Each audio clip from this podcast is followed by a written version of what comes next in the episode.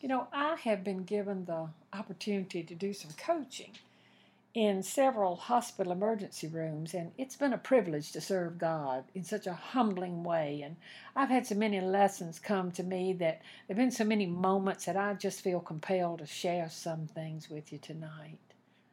I remember passing an emergency room cubicle and hearing all this little mindless chatter and this endless stream of words that came from a 70 year old female Caucasian. I'm going to call her Polly.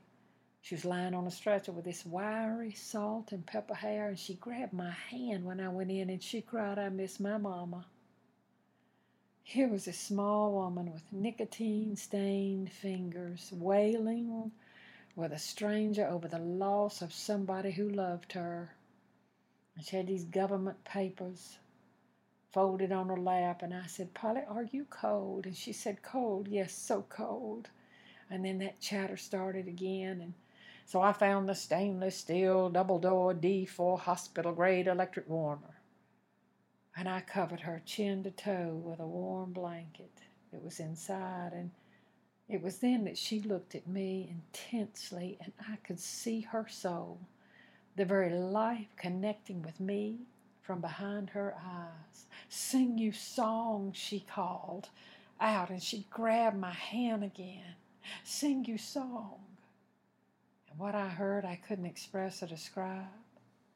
I'm going to tell you, Polly belted out a completely coherent three stanza hymn of God reached down his hand for me.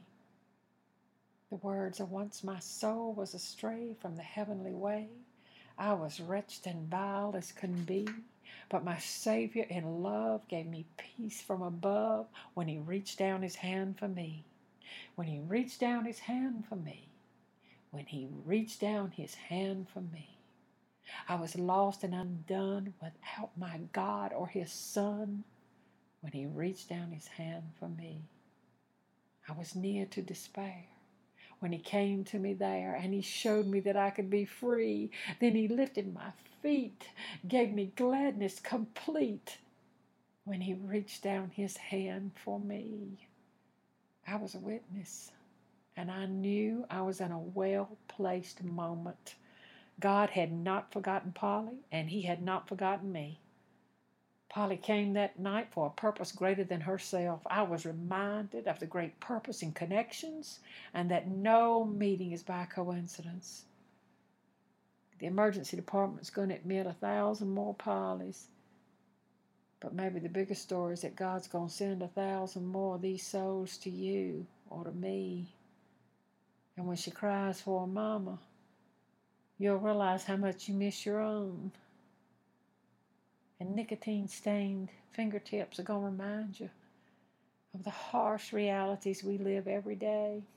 Government papers at our lap will reinforce the lonely, mechanical world that God never intended for His children to endure.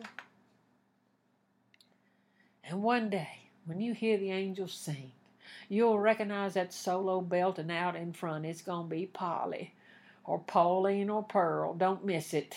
She'll show up. She'll be in your emergency room, maybe on the fifth floor, in a waiting room, doctor's office, a clinic. Just follow the endless chatter. And then open your heart to God's boundless love. Amen and amen.